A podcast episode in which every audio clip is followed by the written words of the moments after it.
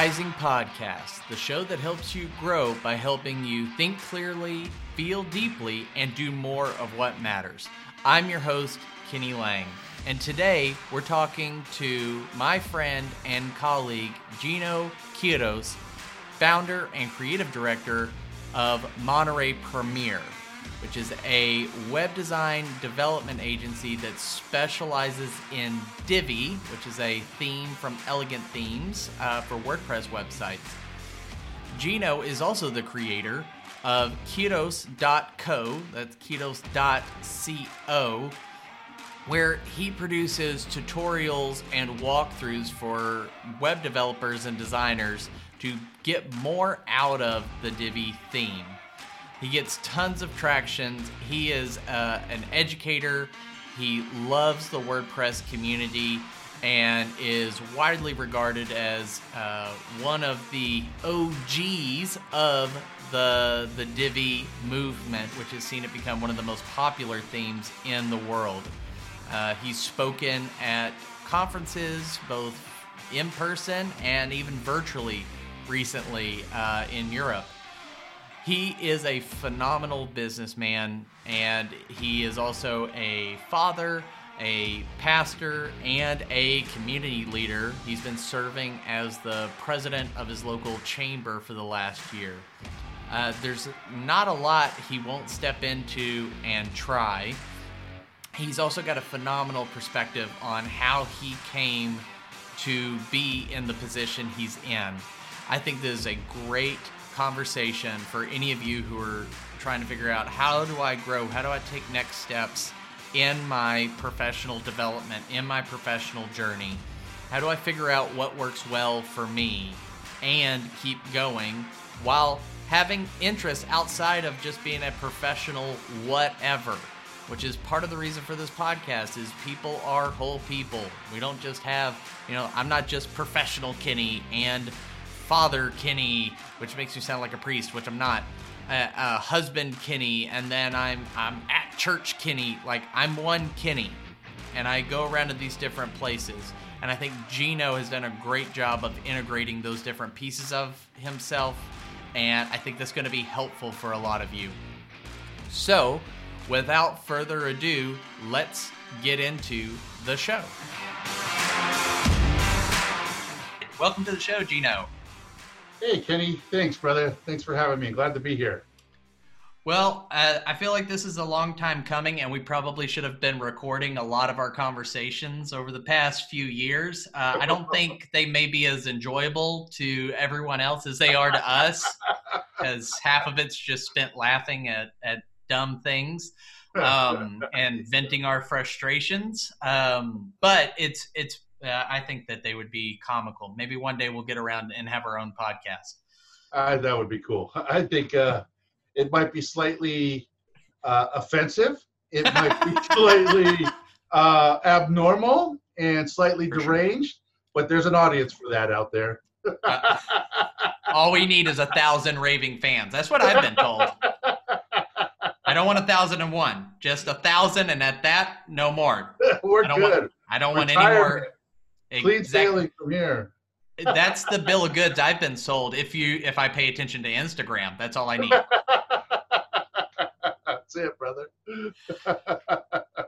well, I know I did the shotgun blast equivalent of of describing you and, and what you're involved in, but why don't you share a, a little bit about your story because I think it is a cool story um, on how you got into launching a business and you know where you are today. Cool, cool. Well, you know, to be honest with you, like early on in, in my life, in, in my early 20s, um, as I got involved in business and kind of went from, you know, those typical, you know, after high school jobs and working at these various little, whether it's restaurants or whatever, and actually getting into the world of business uh, from the very bottom of the ladder, you know, literally coming into a big uh, manufacturing company as a janitor um, in my you know late 19 20 years old um, I, I, I, there was always this sort of attraction to um, the idea of business in general as, as i you know got to get familiar with. My uncle was a manufacturing manager, so through him, I got an inside point of view of all the different departments, everyone's roles.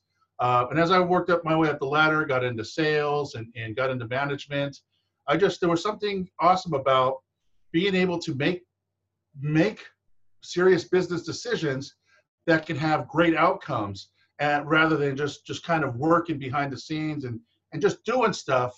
You know there was a certain attraction to making a decision or going off your gut and uh, and so that was kind of ingrained in me early on.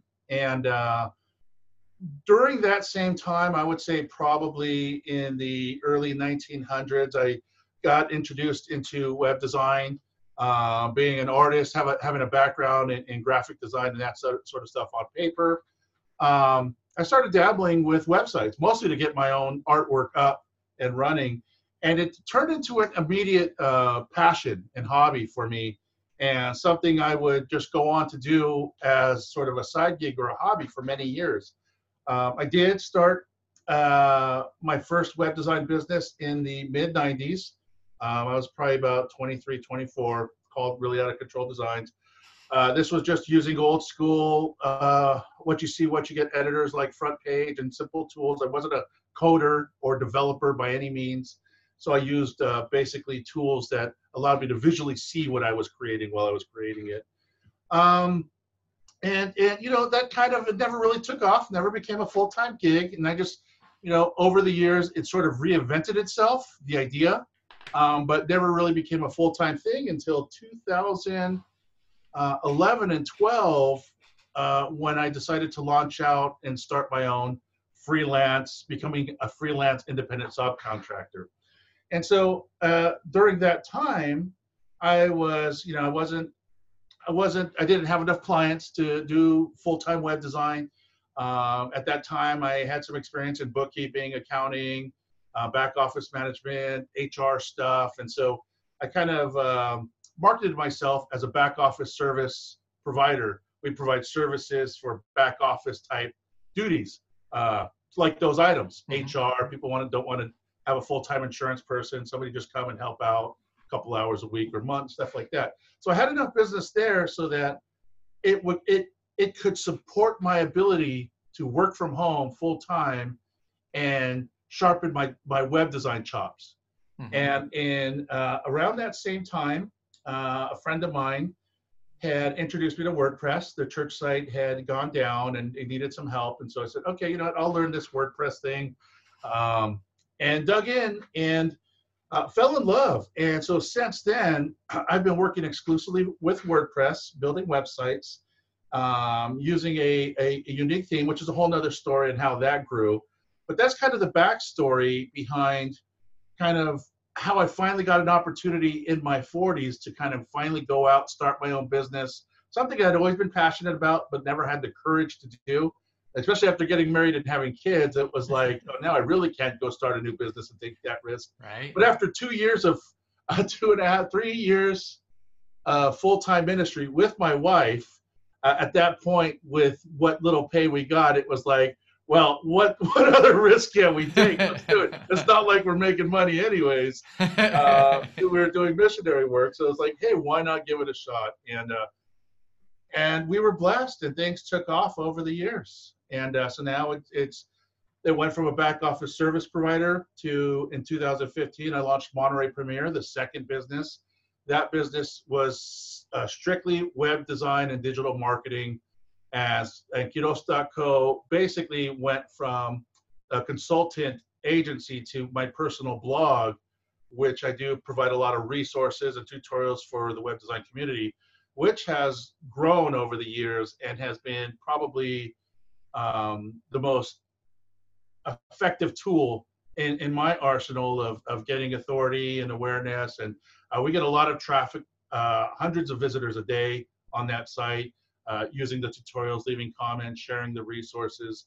And so a lot of the business that comes to Monterey Premier comes through the Quiroz.co blog. And that's kind of where we are today. And so Monterey Premier is our, our agency providing websites um, and website services, digital marketing services and then Quiroz.co has now become more of my personal give back to the community website. that's kind of it in a nutshell. Yeah. Well, I, that's great. And I, um, yeah, I definitely resonate with uh, different pieces of that as I've gone uh, on my journey. And I felt the same uh, bit when I started mine, which was uh, what other things do I have left to risk at this moment? You know, let's, let's, let's jump out. Uh, uh, you talking about ministry not paying well made me think of a quote from a, a pastor I follow who when talking about that the the stigma around well if you're going to be in ministry you're not going to make much is uh, the church saying lord if you'll keep them humble we'll keep them poor um, and obviously that doesn't apply to every church but uh, i think there's a lot of churches unfortunately who, who and ministries who've kept that um, alive.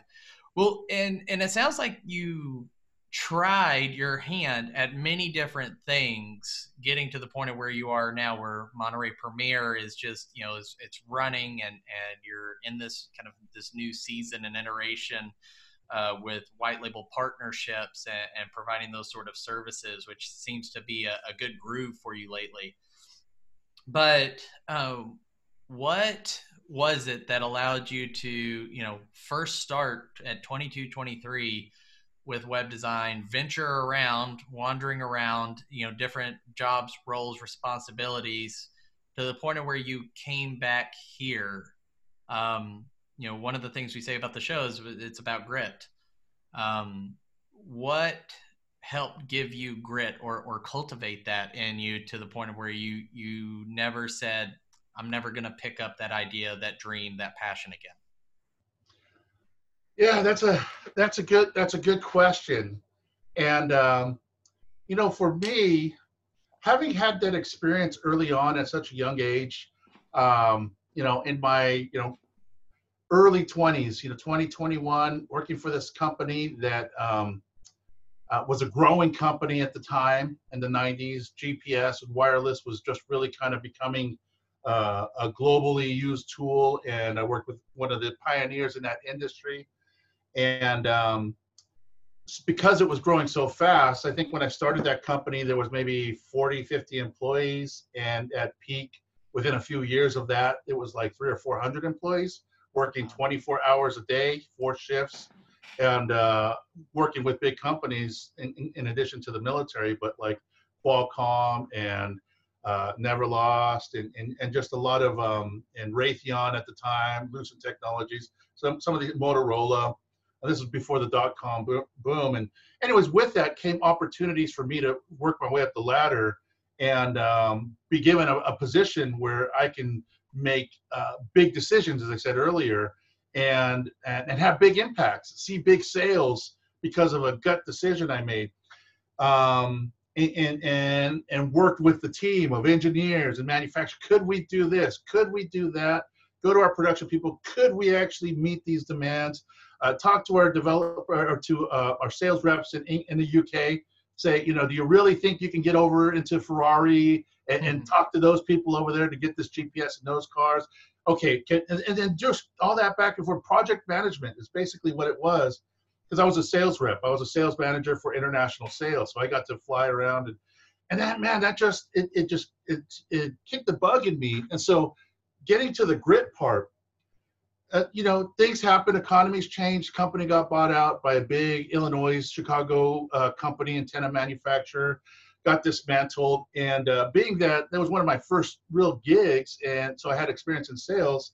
I got to experience the other end of sales, and that is my next job required me to okay, you got sales experience, great. Here's 200,000 contacts. You need to make as many phone calls a day and get your foot in the door and, and, and, that kind of sales right it changed yeah. completely from relationship management style sales to cold calling and uh, and and it was right after like the economy took a, a dump in like 2000 and uh, the, the internet bubble burst as they called it back then this was before the housing crisis mm-hmm. and uh, so at that time the economy changed really big time uh, and it was no longer an employees market, which is kind of what I grew up in, and it became an employers market where they can charge you minimum, uh, only give you 30 hours of work, so you don't get any benefits. Don't you, you know you don't hit that minimum required to receive benefits, and a whole lot of other stuff. And so work became scarce, and cold calling was one of the very first. Uh, talk about grit. Like I stuck it out, but I knew then while I was cold calling, I couldn't wait to get home to, to start working on a website and, and trying to get a website client to pay the bills because working off commission wasn't for me. And um, and that led to another. Um, you know, I left that job. I couldn't take it anymore. That that type of cold sales. Got into a, a, a manufacturing company, um, company that was similar to the one I was working for, but only for medical equipment. But they had that same model: call as many people as you can. Yeah. And uh, it was during that job um, when I uh, when I knew I wasn't going to last long doing the cold calling. Um, I began to uh, take my website skills and I was like, what if I just build an intranet here on my computer? I'll work on it at home, put it on the disk, bring it on the, on the computer here, and instead of going through manuals to look through all the product information to pitch uh, sales on the phone, I'll have it on my computer. So when the the, the sales uh, supervisors come around and hop on the green phone, which is the phone right next to yours, so they can listen to your call. And then they actually start telling you what to say, which is kind of awkward because the people on the other line can hear them telling me what to say. That was the weirdest experience in sales. If you've never done that kind of sales, Yeah. don't. but uh, It is. um, then I'd start bringing up my my my program, and so they would ask about a product, and this is like the early '90s, so this isn't really popular yet in Mhm. businesses. And, and I'd pop up the product and I'd already copied all the description, put it in there. And so I'm clicking on the monitor and, and these guys are like looking at me like, where did you get that? How come none of us have that? and, and began to, you know, take that situation and how do I make it, how do I make it better? And so I just did stuff like that above and beyond. I began to, you know, talk to some of the marketing people and make connections in marketing, get my foot in the door in marketing where they're using more computer resources and tools than the sales folks. And, and, and that was probably one of the pivotal points where pushing through with a job I didn't like to let them see some of my web design skills. It was almost like I would take a job as a is, is really more than this is the job. It was more like if I get the job, then I could begin the real interview process by showing them what I'm capable of so I can get the real job I want, which is up there, not Yeah. this one I just applied for. I don't want this job. I want that job. But this is how I'm going to get my foot in the door. That kind of attitude, that kind of grit, I think is what really helped me keep the dream alive Mhm. and keep the skill set growing and and and just being encouraged. And I pretty much with every job after that because the market was so tough it was like take a dumpy job but don't hold back. Show them what you can do. Don't do what you're paid to do. Do what you're capable of doing no matter what you're being paid. And that's kind of been the whole uh, push through. And has always allowed me to do some web stuff with whatever job i had over the years Yeah, I think uh, that's great, and I want to uh, circle back. Like, if I if if you're listening, hit that re- rewind. You know, 15, 30 seconds. Um, you just said something is don't do what you're paid to do. Do what you're capable of. And Yes. I think say say more about that because I think we're I've noticed this. You've hired people, you have people working for you. I've I've hired people at, at other jobs at my own agency and and different areas.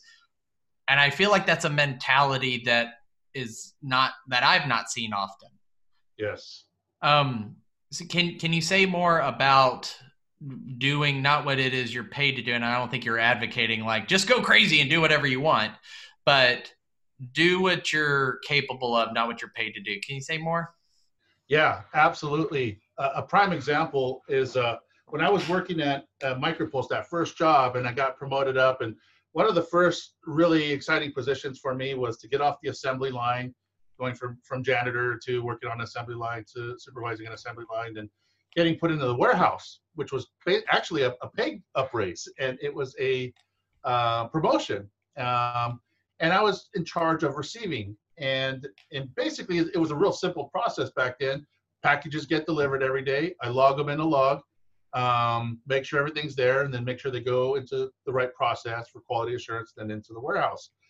Um, but I, I had decided at the time like well you know the product's not showing up in the system till it gets into the warehouse. And but they need to know that it's been delivered, that it's even here and it's sitting in receiving and inspection. Otherwise, the people in materials don't even know it's arrived yet. And so we got manufacturing people coming in here stealing products before it's even made it into the warehouse where it's been inventoried uh, because client demand, the product's late as it begins with. So it was like, okay, I can keep doing what I'm do- doing, speed up the process, or I can bug them until they give me a computer, convince them that I can log this st- stuff in over here, which is none of this was in the job description. So basically, I quadrupled my job description, created an entire workstation, brought over a computer, created new processes to how we enter the stuff into the system, when created uh, basically they allowed me to go into their inventory management system and restructure the way the product is even being tracked in the system. And At that time, I was 20. Um, I, I, I, broke the computer a lot. I crashed it a lot. So their IT guy, which was outsourced, would be probably at my station every week because of something I did. but the cool thing was, here I am at 20 years old, learning all the things that he's doing, asking him questions. I was interested in that stuff. So before you know it, I'm fixing the things around the warehouse and around the, the, the whole facility that they used to call this guy in for. And, and it was going above and beyond. Uh, hey, they hired me to be a, a, receiving person, but listen, get me a computer. I, I, started bringing a suitcase to work. I was the only guy in the warehouse with a with a shirt, tie, and a suitcase. Um, and, and, you know, I'm not paid to wear a suit. I'm paid to work in the warehouse.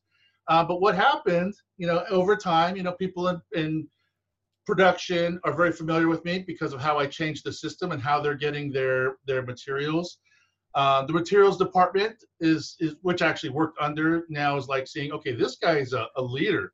He's changing things. He's not just mm-hmm. doing things, and and he's quick to change and he's quick to implement, and, and he's very detailed about it. Okay, we like this guy. But the best part was when the president came down and said, "Hey man, every time I come by here, I see you wearing a tie and, and a nice shirt in the warehouse. And I'm just wondering why.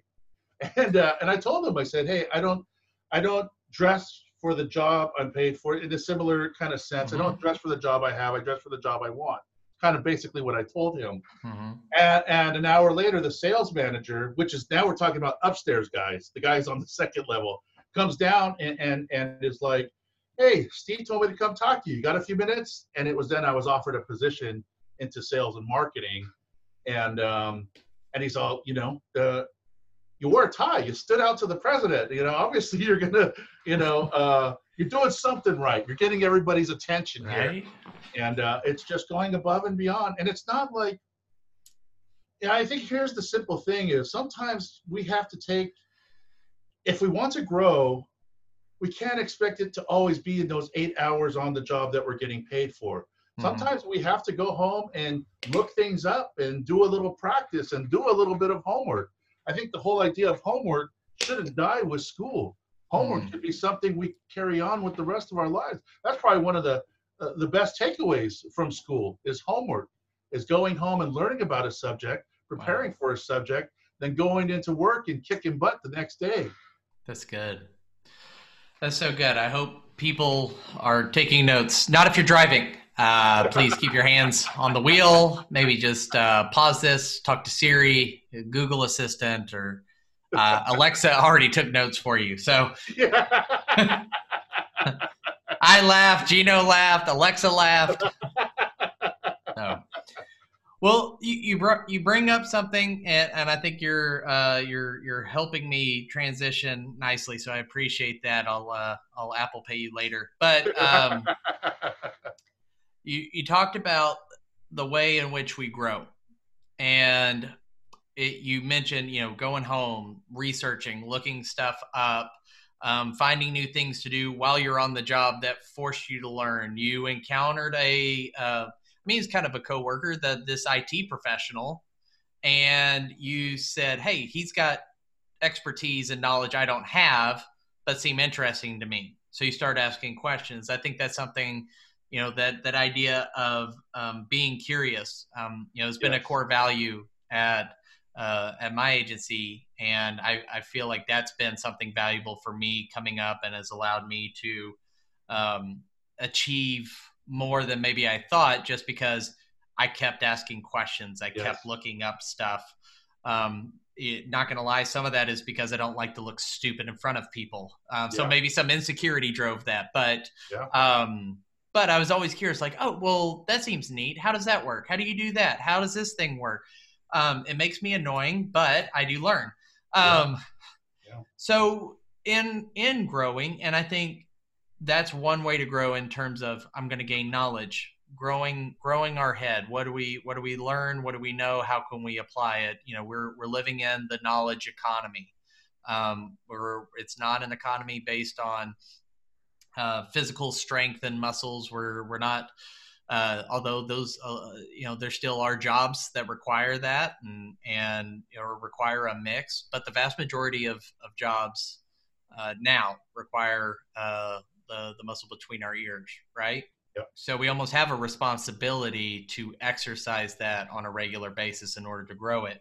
Yep. But I think an area that I, I've always um, admired in you is you've you've always been someone who grows not only just their knowledge but but their heart um, for themselves for for others. I know I'm, I'm fortunate to be on the receiving end of that. As a matter of fact um, if you're listening to this you won't see at all what i'm pointing to. And i and we joked about doing this uh, before we started recording.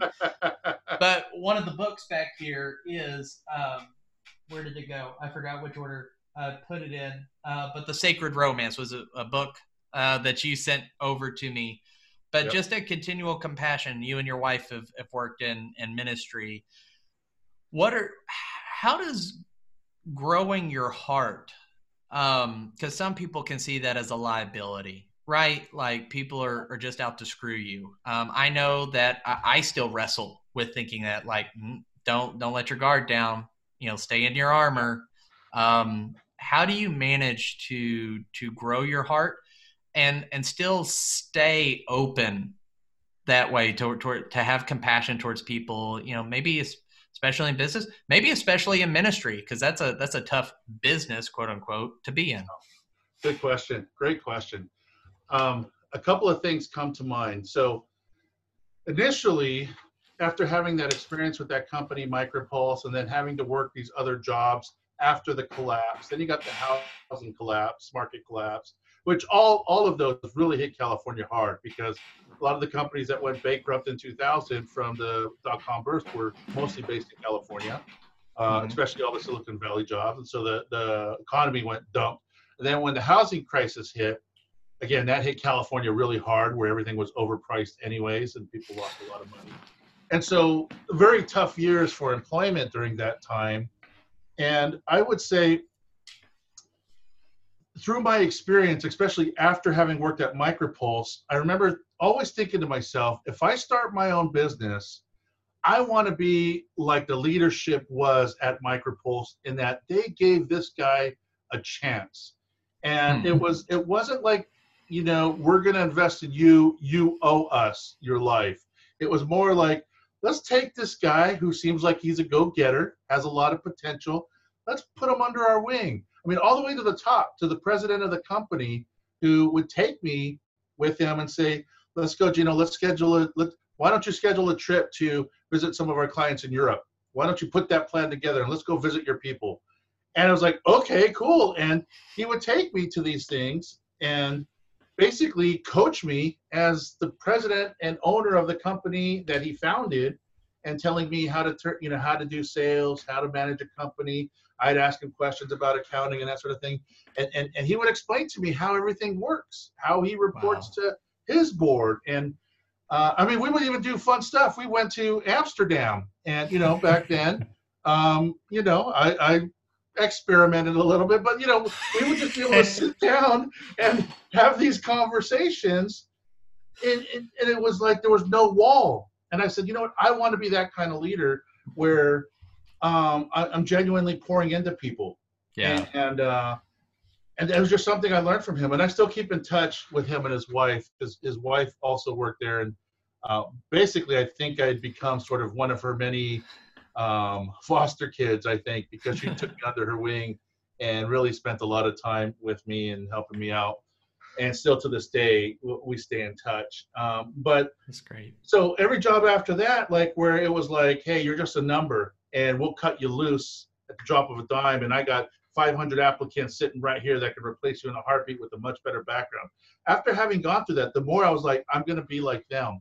So that's mm-hmm. kind of I think where it started, and that was the goal. But I think really what it comes down to is in 2003 when I made a, a huge life decision and uh, had my eyes opened and turned away from the old life, which was very much, even though I had a, a heart that, that was still pretty open, uh, but it was still very selfish, still very, I want to be like, at that time, there was no Facebook yet, I don't think. So I think back then is you want to be like Steve Jobs or Bill Gates back then. Those were the two role models, right, of, of entrepreneurship. And, uh, and so that was still very much my drive. And, and so i'm thankful that it wasn't until after 2003 when i gave my life over to the lord where, where god really just kind of gave me a, a greater passion for helping people out. But also there was a season i believe i had to go through of just working with people. Because it wasn't until after that 2003 that i would eventually get involved in full-time ministry. And it was there that uh, I, I, think i was really um, taken to the school of working through hard lives. It wasn't just church ministry. We were, me and my wife felt called to be uh, working for a, a, rehabilitation program. For mm-hmm. it was a residential, full time, 12 plus month program where you know alcoholics, addicts, uh, gang violent, gang members, people out of prison, sex offenders, just the whole nine yards of people that you can picture struggle in life, looking for help come live in a place like this where we live there full time, work with them full time. So it was thrown into a world of hurt 24 7 hurt, pain, anger, frustration, yelling, fear, um, and, and, and mental issues that, that come up in those environments that you know oftentimes are what got people into those situations.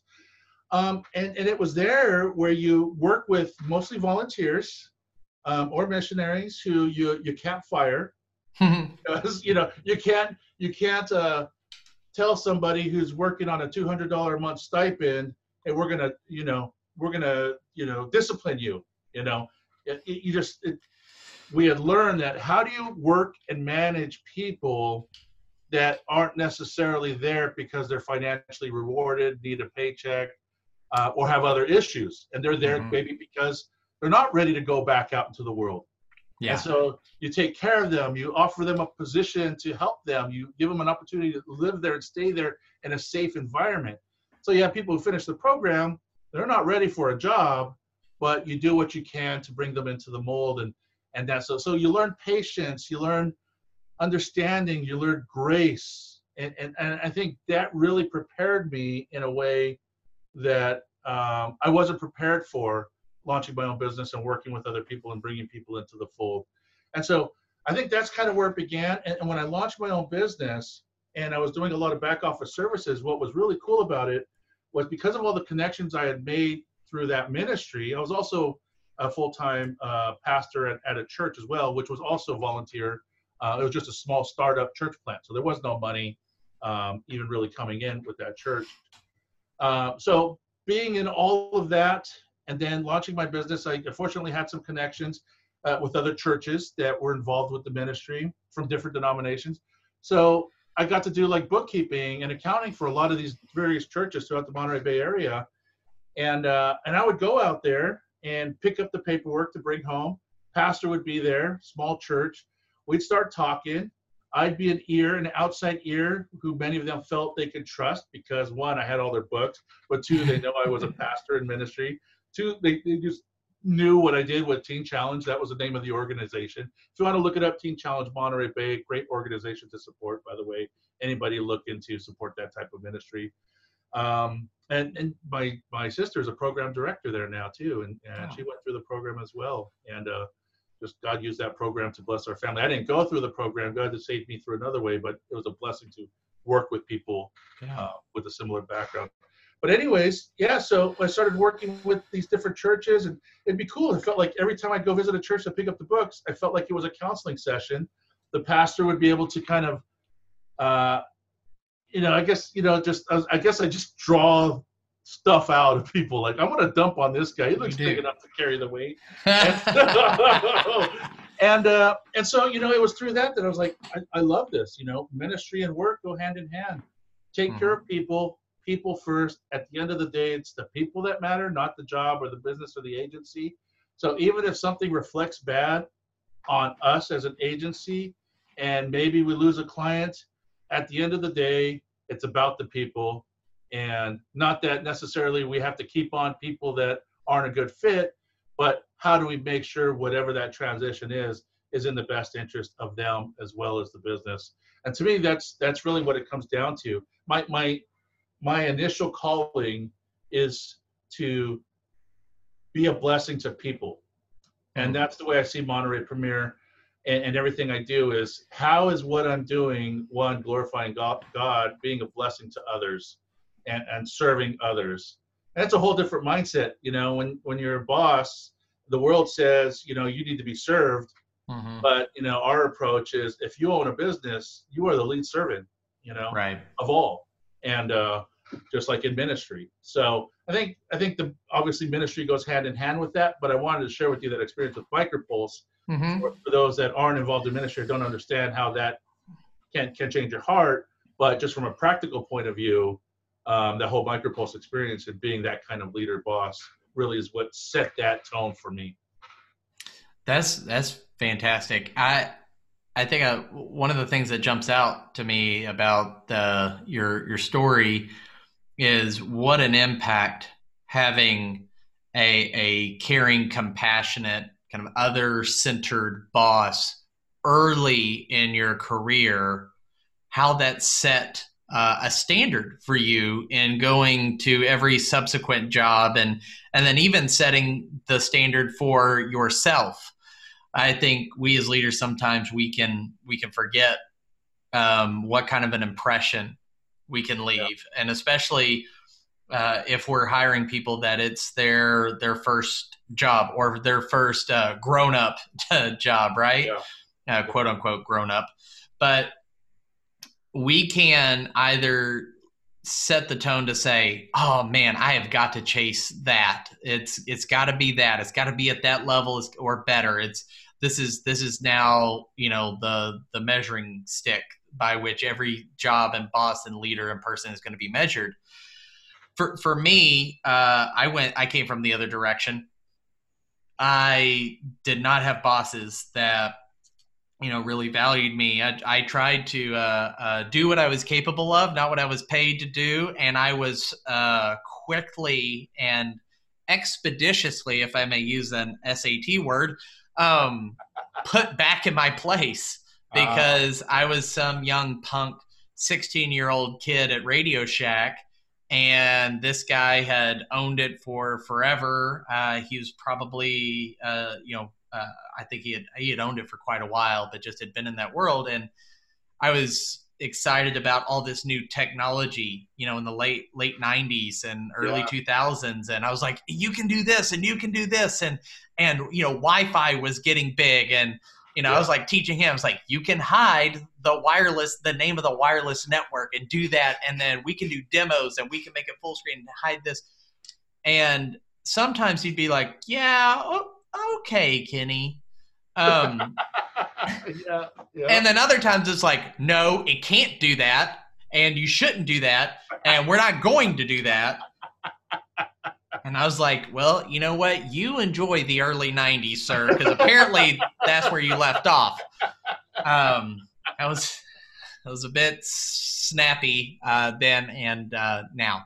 But that for me just it it set in my heart like I I never want to be like that as as a leader and as a boss and and I was fortunate later on I started encountering other uh, men and women who were leaders who who changed that and set that tone but I I think everybody ends up with a with a mix of good and bad leaders in their life right um, we we see that uh, we are subject to it uh, sometimes victims of it yeah and what I'm always struck by is how people respond.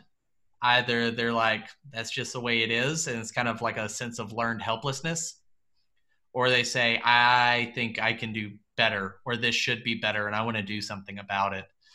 And so that that's always my encouragement to to people. They're like, well, man, my bosses are just like I, I have a my favorite place. I've, I've got my tea there, and you know, I talk to people that are mostly you know high school, college students that that's their first job, or they got a couple of these little part time jobs, and yeah. they're like, oh, this manager, they're just saying this, and the and the general manager is doing this and just being rude. And I was like, what were you doing?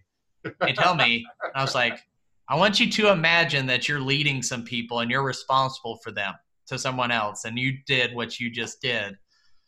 And then you see their eyes open. I was like, how did your brain not go there? I mean, I'm glad we're having this conversation. But until it, and it can be one of those things until you're, you're, uh, you feel the weight of that responsibility. Sometimes that doesn't, that doesn't click in.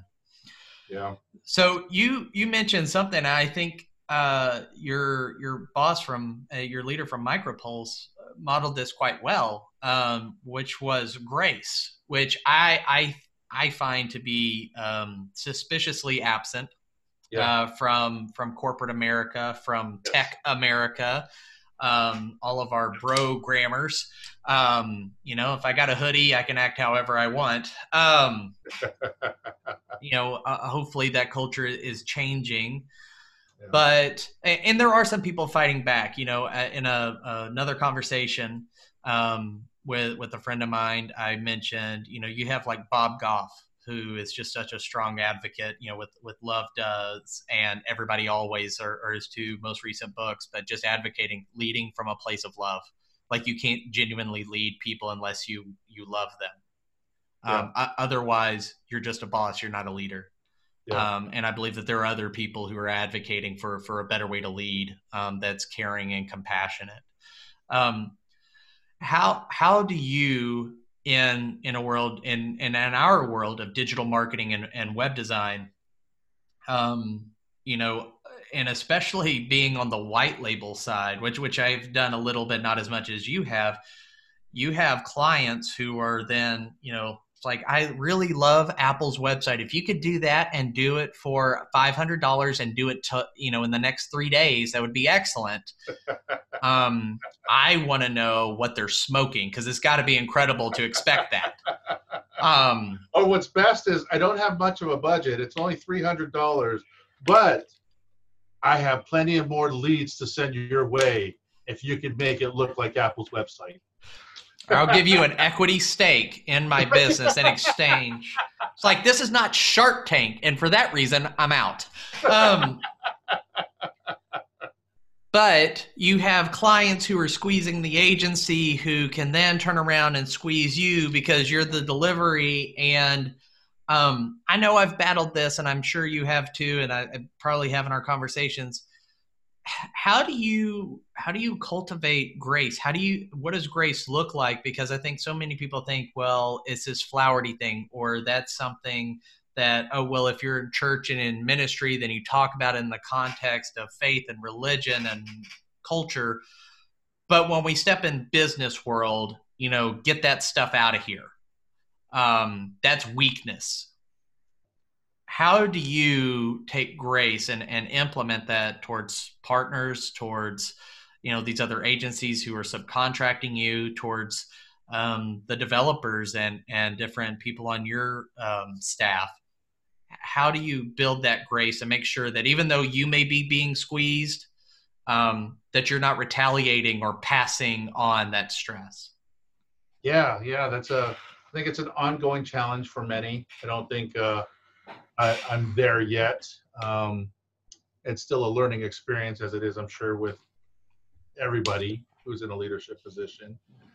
But um, obviously, coming from that place of ministry 1st mm-hmm. uh, obviously helps. So those who are involved in ministry, those listening who uh, understand that drive and that purpose and that goal of uh, people uh, being about serving the people, they get it. And and um, but inside the workplace, starting with the let's start with say the people working on my team um, grace to them is taking is me taking responsibility for those areas that when I take the time to stop and reflect instead of having a knee jerk reaction to say something one of our team members did, sent to a client, client's like, what in the heck is this? Mm-hmm. And uh, they come back with a list of complaints and issues. And I have a knee jerk reaction, you know, and that is like, mm-hmm. dude, what the heck is this? Right. and then, but I think grace in, in certain circumstances goes, how could I have helped this team member, member of our team, do better next time? Hmm. Um, and it, I guess part of it goes back to being an uh, like you, a process guy, mm-hmm. um, somebody who's really looks back and goes, well, how can we have improved the process to begin with? And, and I think for me, it's the same thing. Back in my day, we used to call it continuous improvement. In manufacturing, uh, you there was a sort of um, I can't think of the right term ideology uh, but we were in, uh, back then in the 90s, if you were a continuous improvement company, you adapted those kinds of standards. That meant you were always improving the assembly line, the safety tools, always. You have a team that focuses on improving every single thing you do. That's what they do all day.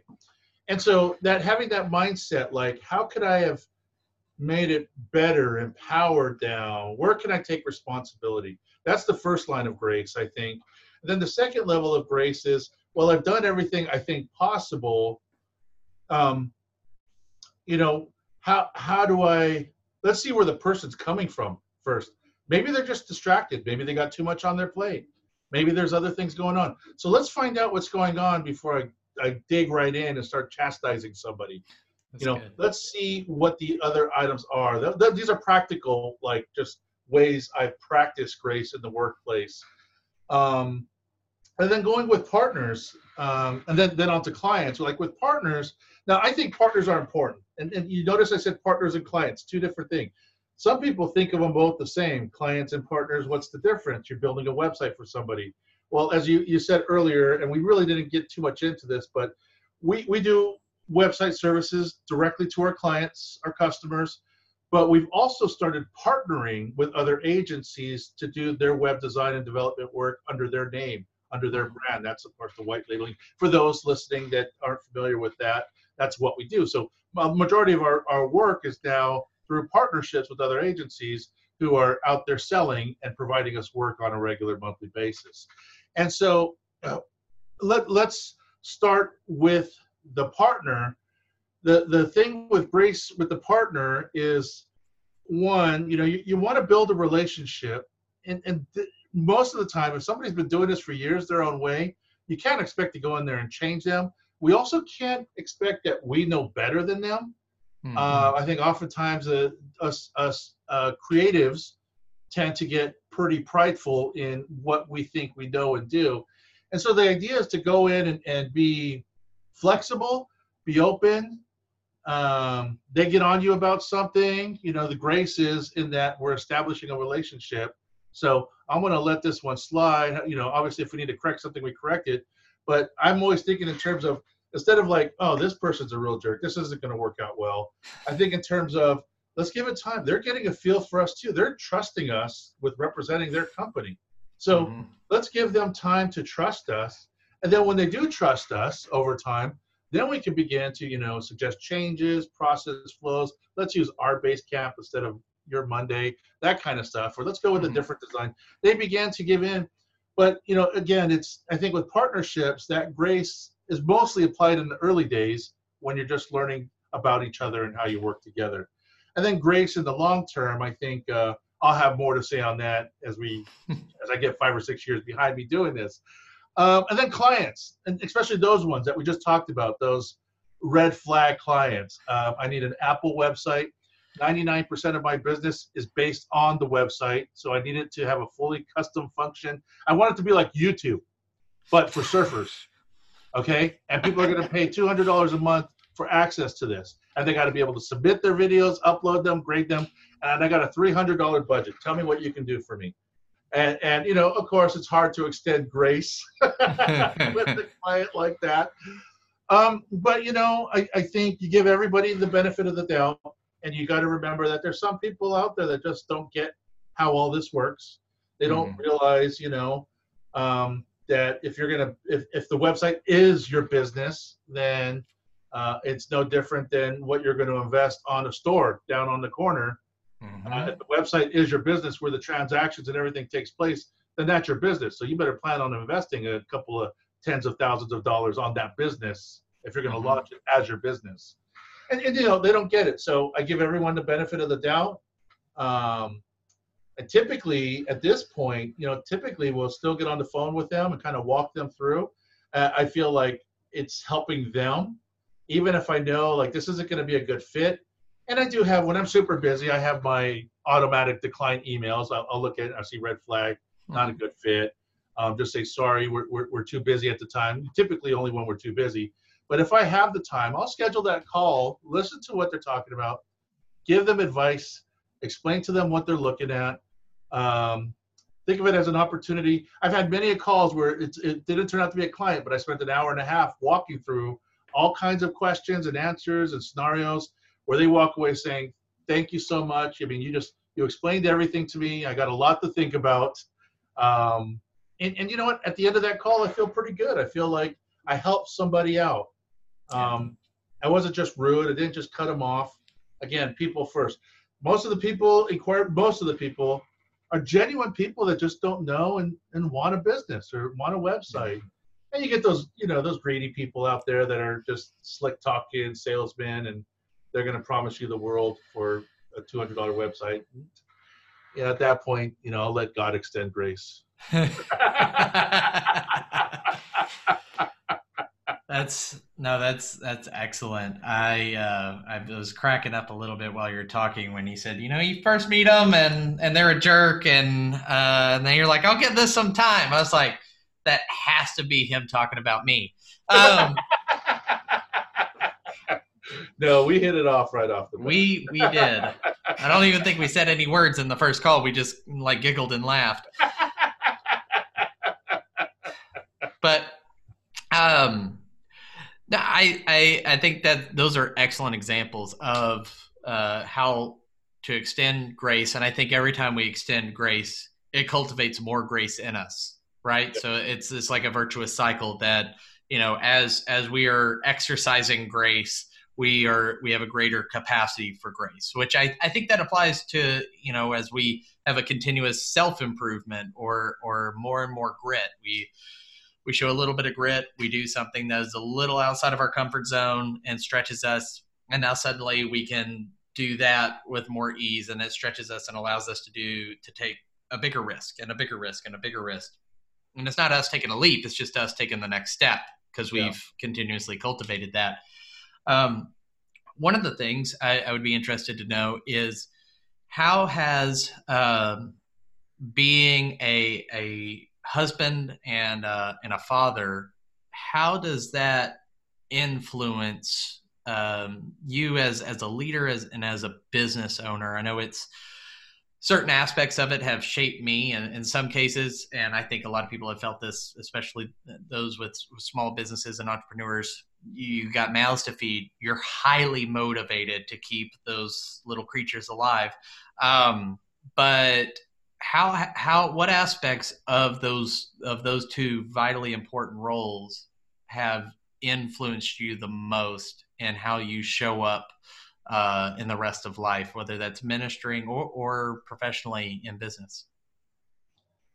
Yeah, great question. Um, I would say probably the biggest impact has been um, almost in a sense in, in slowing me down. Um, not I didn't not holding me back, honey. I didn't say holding me back. Okay? I said slowing me down. Um, you know, when when we first got married, and we were, you know, in full time, we, we got into full time ministry that same year. You know, back before that, I was I was still kind of doing sales and accounting, still in the business world, corporate world.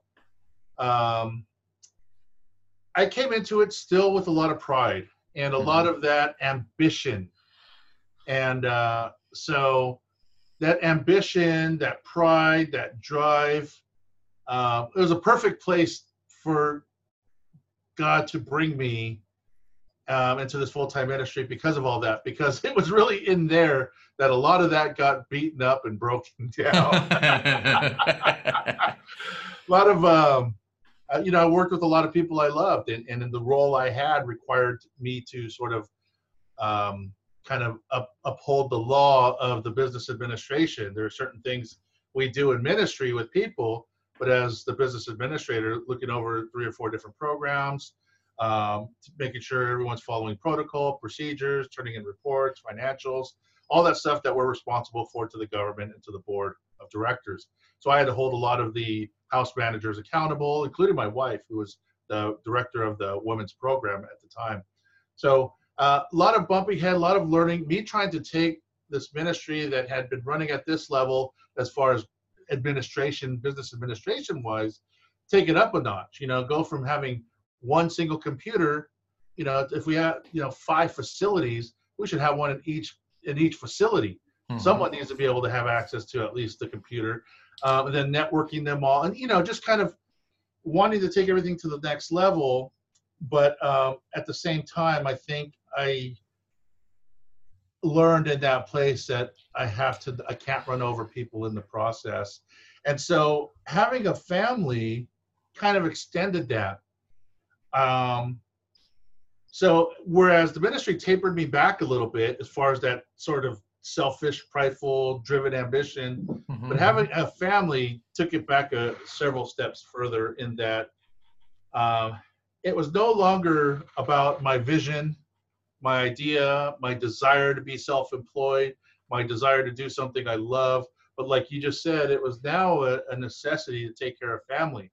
So now every step I take, uh, I have to think, am I going to be able to pay the bills? Am I going to be able to take care of my family? Will I have time for my family? Um, and so that has, has has been probably the greatest impact. I, for one, grew up without a father, and so mm-hmm you know, going fishing and doing camping and all that. That wasn't part of my life. Playing sports, playing ball. I just kind of did my own thing. Where you know, growing up, and so it's not like I, I go into this uh, having kids knowing this is what fatherhood is like. This is what family life is like. So I'm kind of having to learn on the cuff. And I think if it wasn't for family and that genuine love and that desire to do it right and not mm-hmm. mess up, uh, slows me down even more. It keeps me from making, you know, we, will t- I don't know if we'll hit on this or not about flexibility and, and influx, making changes in the business, but I've learned not to, um, to be a little bit more patient about it, hmm. to a li- little less quick to jump than I would have been five, six years ago. When five, six years ago, uh, family would be gone for the weekend, and I would decide I'm going to start a new business. And by the time they came home, I've got a business and I'm out getting licenses and all that stuff. Nowadays, it's a little bit more like, do I want to waste my time on something I haven't at least um, given it a little bit more thought? And how's it going to affect my family, my time? Um, because I tell you what, it it um, I, I, I work from home. I get to work from home, and being able to my my my kids are homeschooled. My wife teaches, so we're all here all day. So it actually has a really big impact. It has a big impact in my conversations. I know mm-hmm. they're listening. I'm right outside the door. Uh, I have an impact on the type of work I do, the type of people I work with. Um, you know, if it was all about the agency, the money, and growth, I'd be working with a whole lot of people that I probably shouldn't be working with, hmm. and, uh, or projects. Um, I want to make sure anything I'm working on, uh, my boy wants to come in here, my boys want to come in here and see what dad's working on, that I can share with them, talk to them about it, and that kind of stuff. So um, it's had a big impact on how I do business and and you know they come in here and, and they see me helping others and they see what's going on with the tutorials or some of the comments people make and I think it helps them appreciate you know the stuff we teach in our home Bible study mm-hmm. about you know ministry everywhere and they can come and they can see it being applied in what dad's doing That's you know, awesome. he's doing ministry at work just like he teaches on Thursday nights and uh, they get to see me live out what we teach, you know, in our Bible studies and stuff. And so I try to keep that in mind all the time that this is this is ministry, really, in my opinion. That's phenomenal and uh, and deeply encouraging. And I hope if, if you're listening, especially if you are a, a father and, and a person of faith, that that uh, encourages you as well. Um, not to section things off. That's been something I've been working more and more on is just that that integration between family, professional, faith, and blending those together instead of being in those separate buckets. Um, so thank you for sharing that.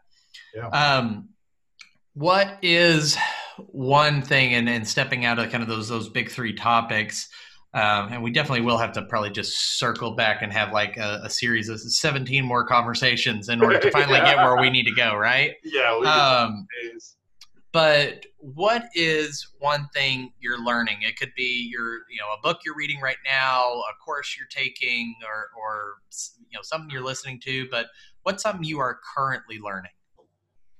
Good question. Um, great question. And and I kind of had this. I've been thinking a lot about this. So last year really was a blur for me. Um, so was 2018 and 2019. Not a blur in necessarily a great way.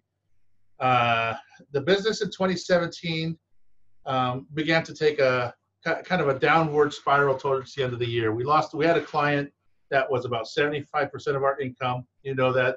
Don't put all your eggs in one basket. Well, like everyone else, we learned the hard way. Mm-hmm. And when we lost that client, um, it took us a long time to recover. Hmm. Um, and, and 2019 was, was just a crazy year. And so it, it, it was a blur. I mean, the 2019, it started off with my two computers dying on me and not, not being able to get all the data out of one of them.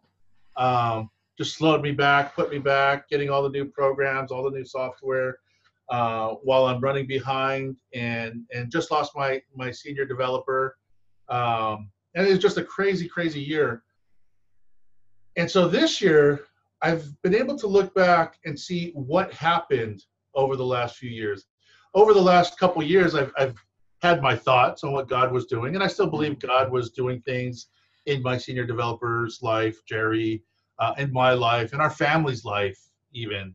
Um, I believe this this business is just a vessel God uses to, to do things, to to change things, and to deal with other areas of my life and, and trust in him.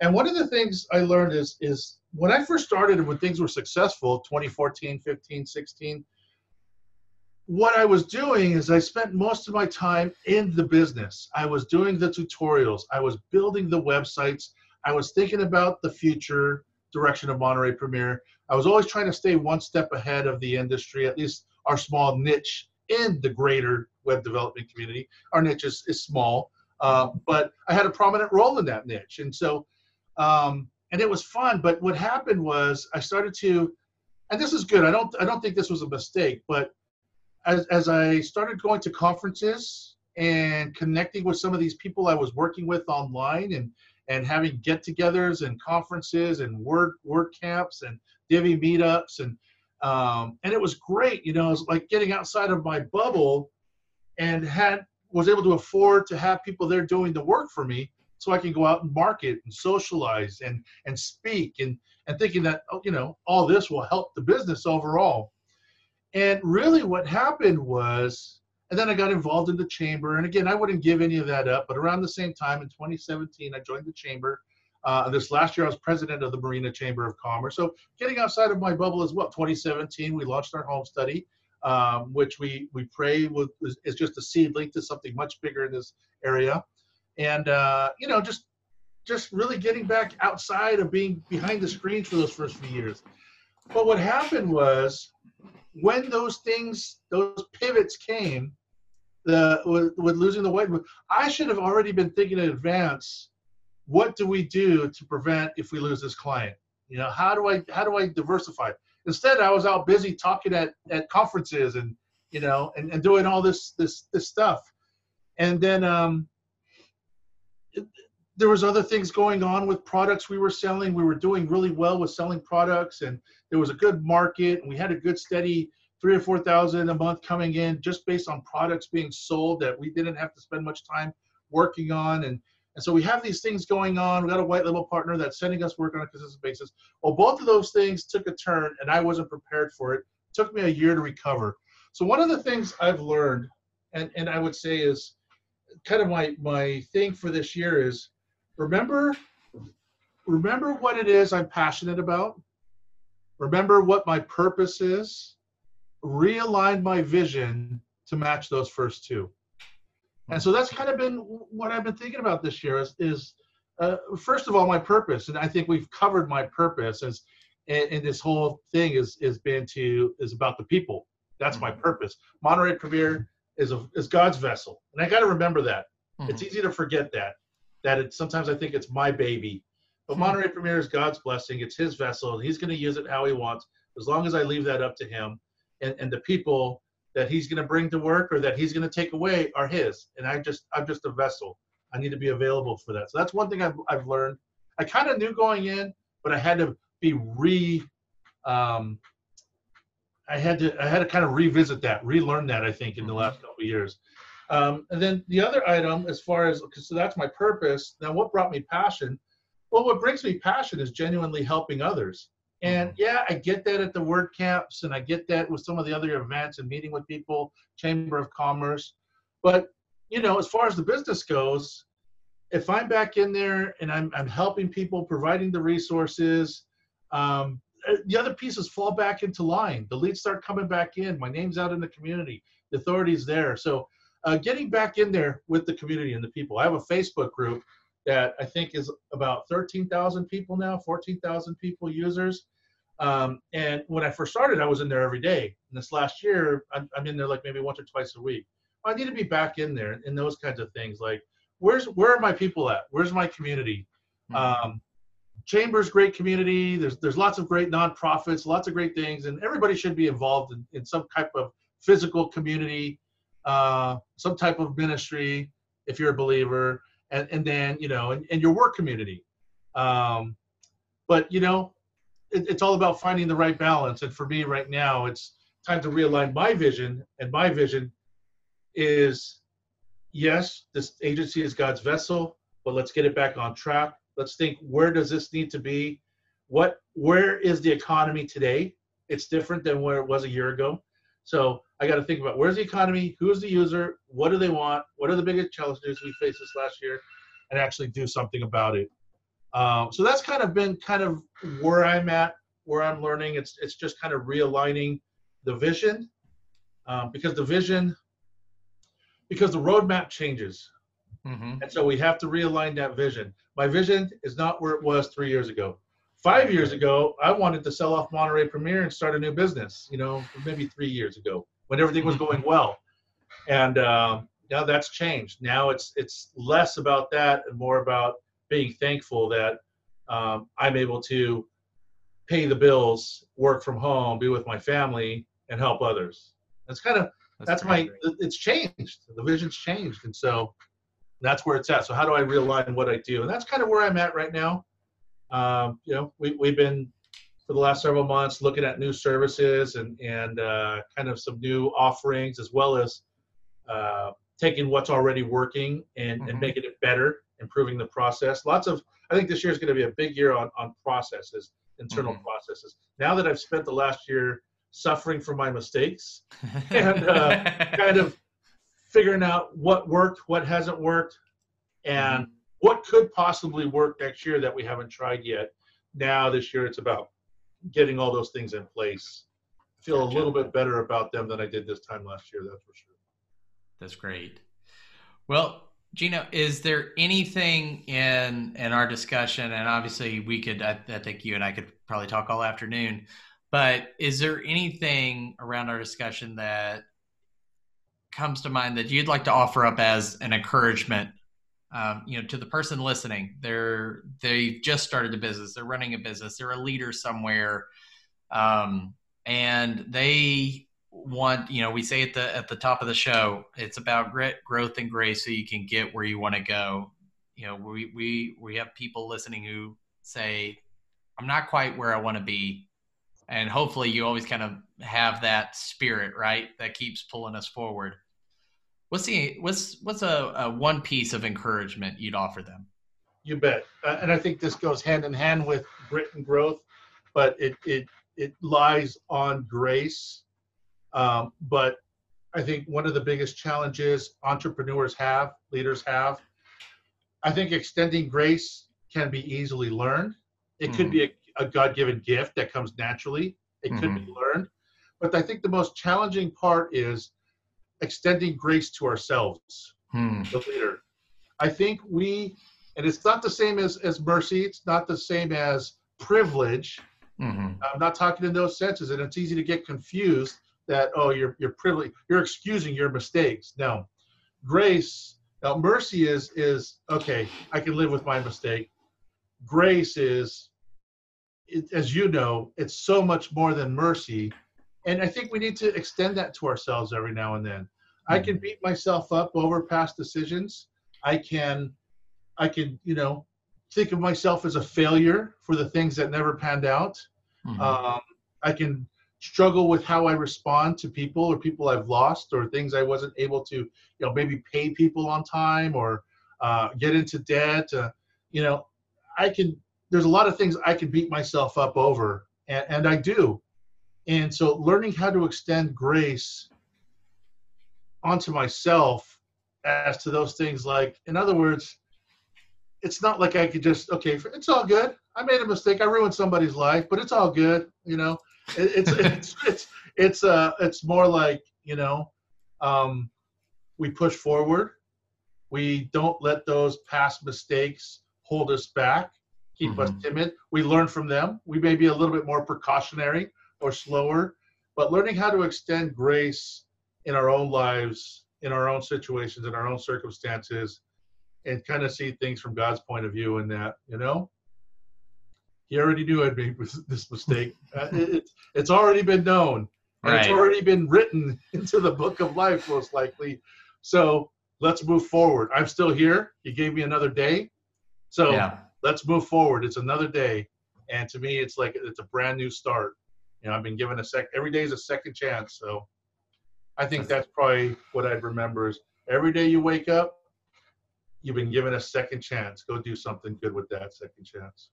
It's almost like you're telling people to keep rising or something.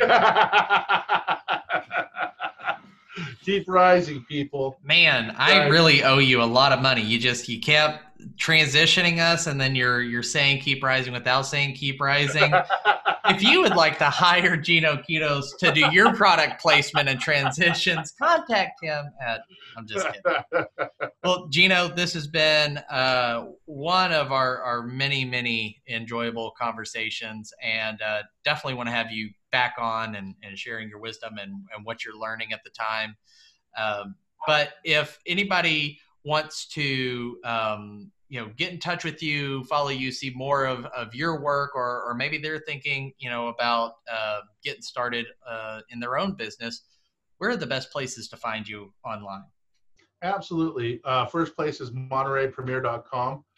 Um, MontereyPremier.com. We have a contact form, phone number on there. You can get in touch with us. Uh, let us know, um, you know, if there's anything in particular regarding Monterey Premier that you're interested in.